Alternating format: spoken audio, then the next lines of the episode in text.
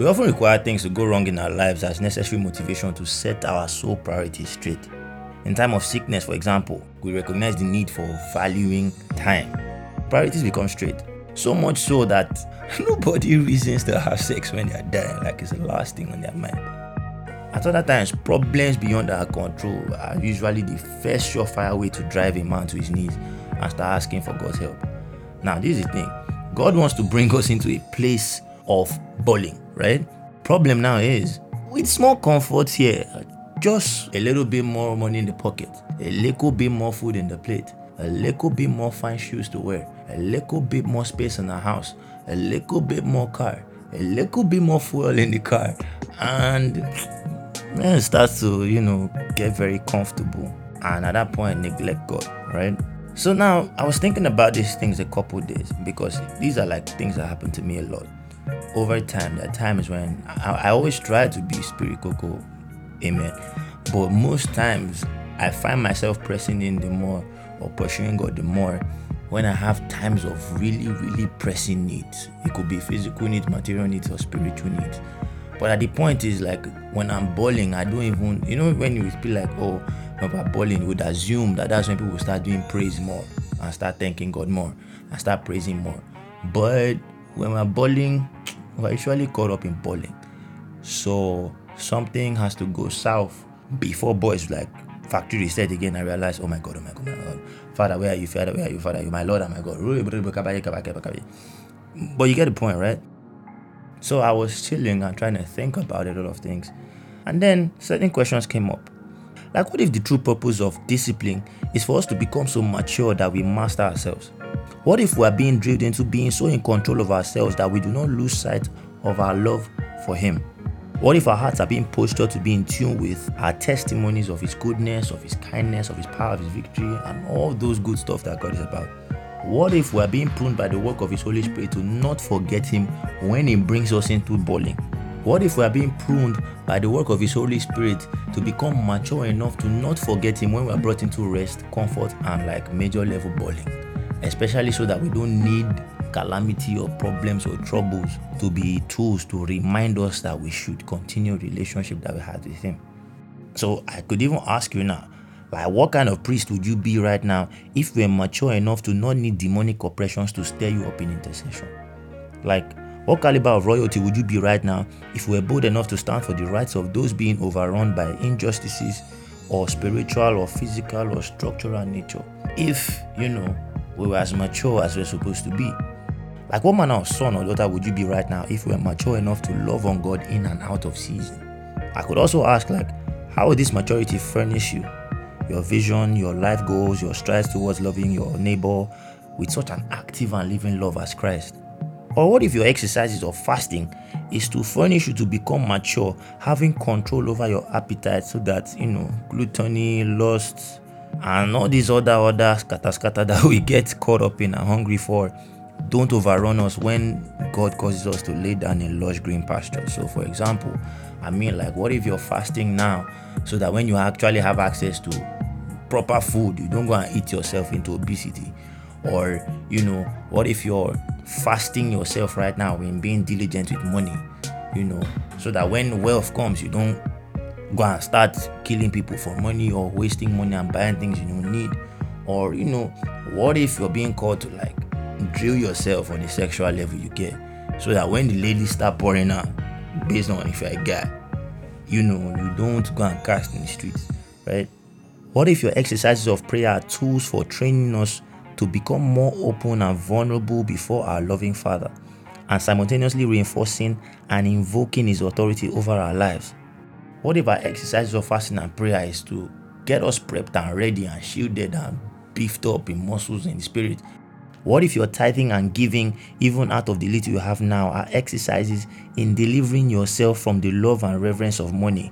What if you are being trained so as to rely on God and not your strength? What if you are being built into a channel of blessing that will not get clogged up when too much money is in the space and your hand will not instantly turn akagum? Sorry, Akagom is Nigerian for stingy. so now, in light of these things, Deuteronomy 8 begins to make a lot of sense.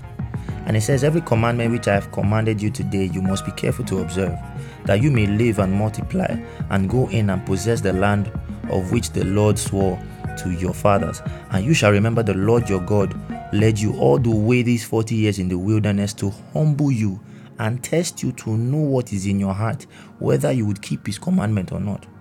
So he humbled you, allowed you to hunger, and fed you with manna, which you did not know or did your fathers know, that he might make you know that man shall not live by bread alone, but man lives by every word that proceeds from the mouth of the Lord. Your garments did not wear out on you, nor did your foot swell these 40 years.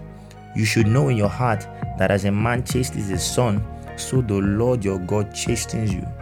Therefore, you shall keep the commandments of your Lord. Therefore, you shall keep the commandments of the Lord your God, to walk in his ways and to fear him. For the Lord your God is bringing you into a good land, a land of brooks of water, of fountains and springs that flow out of valleys and hills, a land of wheat and barley, of vines and fig trees and pomegranates, a land of olive oil and honey, a land in which you will eat bread without scarcity, in which you will lack nothing, a land whose stones are iron and out of whose hills you can dig copper. When you have eaten and are full, then you shall bless the Lord your God for the good land which he has given you. Beware, however, that you do not forget the Lord your God by keeping his commandments, his judgments, his statutes, which I command you today. Lest when you have eaten and are full, and have built beautiful houses and dwell in them, and when your herd and your flocks multiply, and your silver and your gold are multiplied, and all that you have is multiplied, when your heart is lifted up, you will then forget the Lord your God who brought you out of the land of Egypt, who brought you out from the house of bondage, who led you through the great and terrible wilderness, in which were fiery serpents and scorpions, and thirsty land where there was no water, who brought water for you out of the rock who fed you in the wilderness with manna, which your fathers did not know, that he might humble you and that he might test you to do you good in the end, that you say in your heart, My power and the might of my hand gain me this wealth?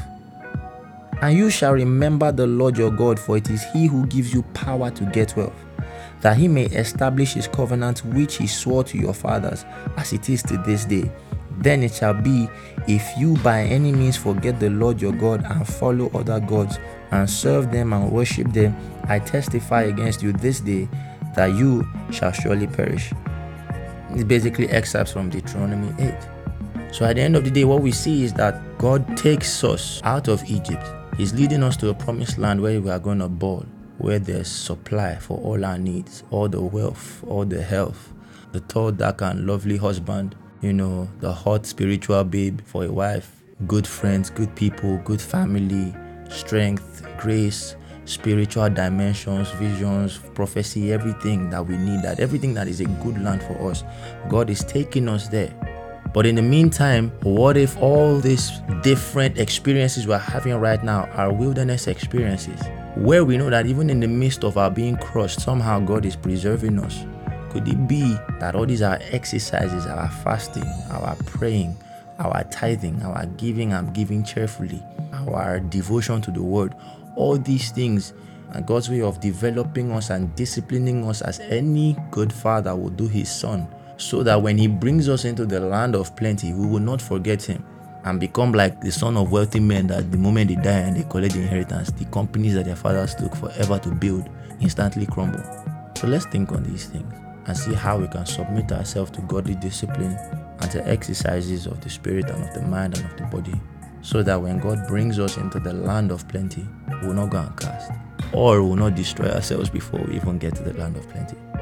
Ladies and gentlemen, it's your favorite boy Angelo, and I just want to thank you for spending your time with me as I rant. I hope it's been useful, I hope it's been a blessing. Do let me know what you think in the comments, and stay tuned for the next one when I come your way next time on Jesus and Common Sense. Bless.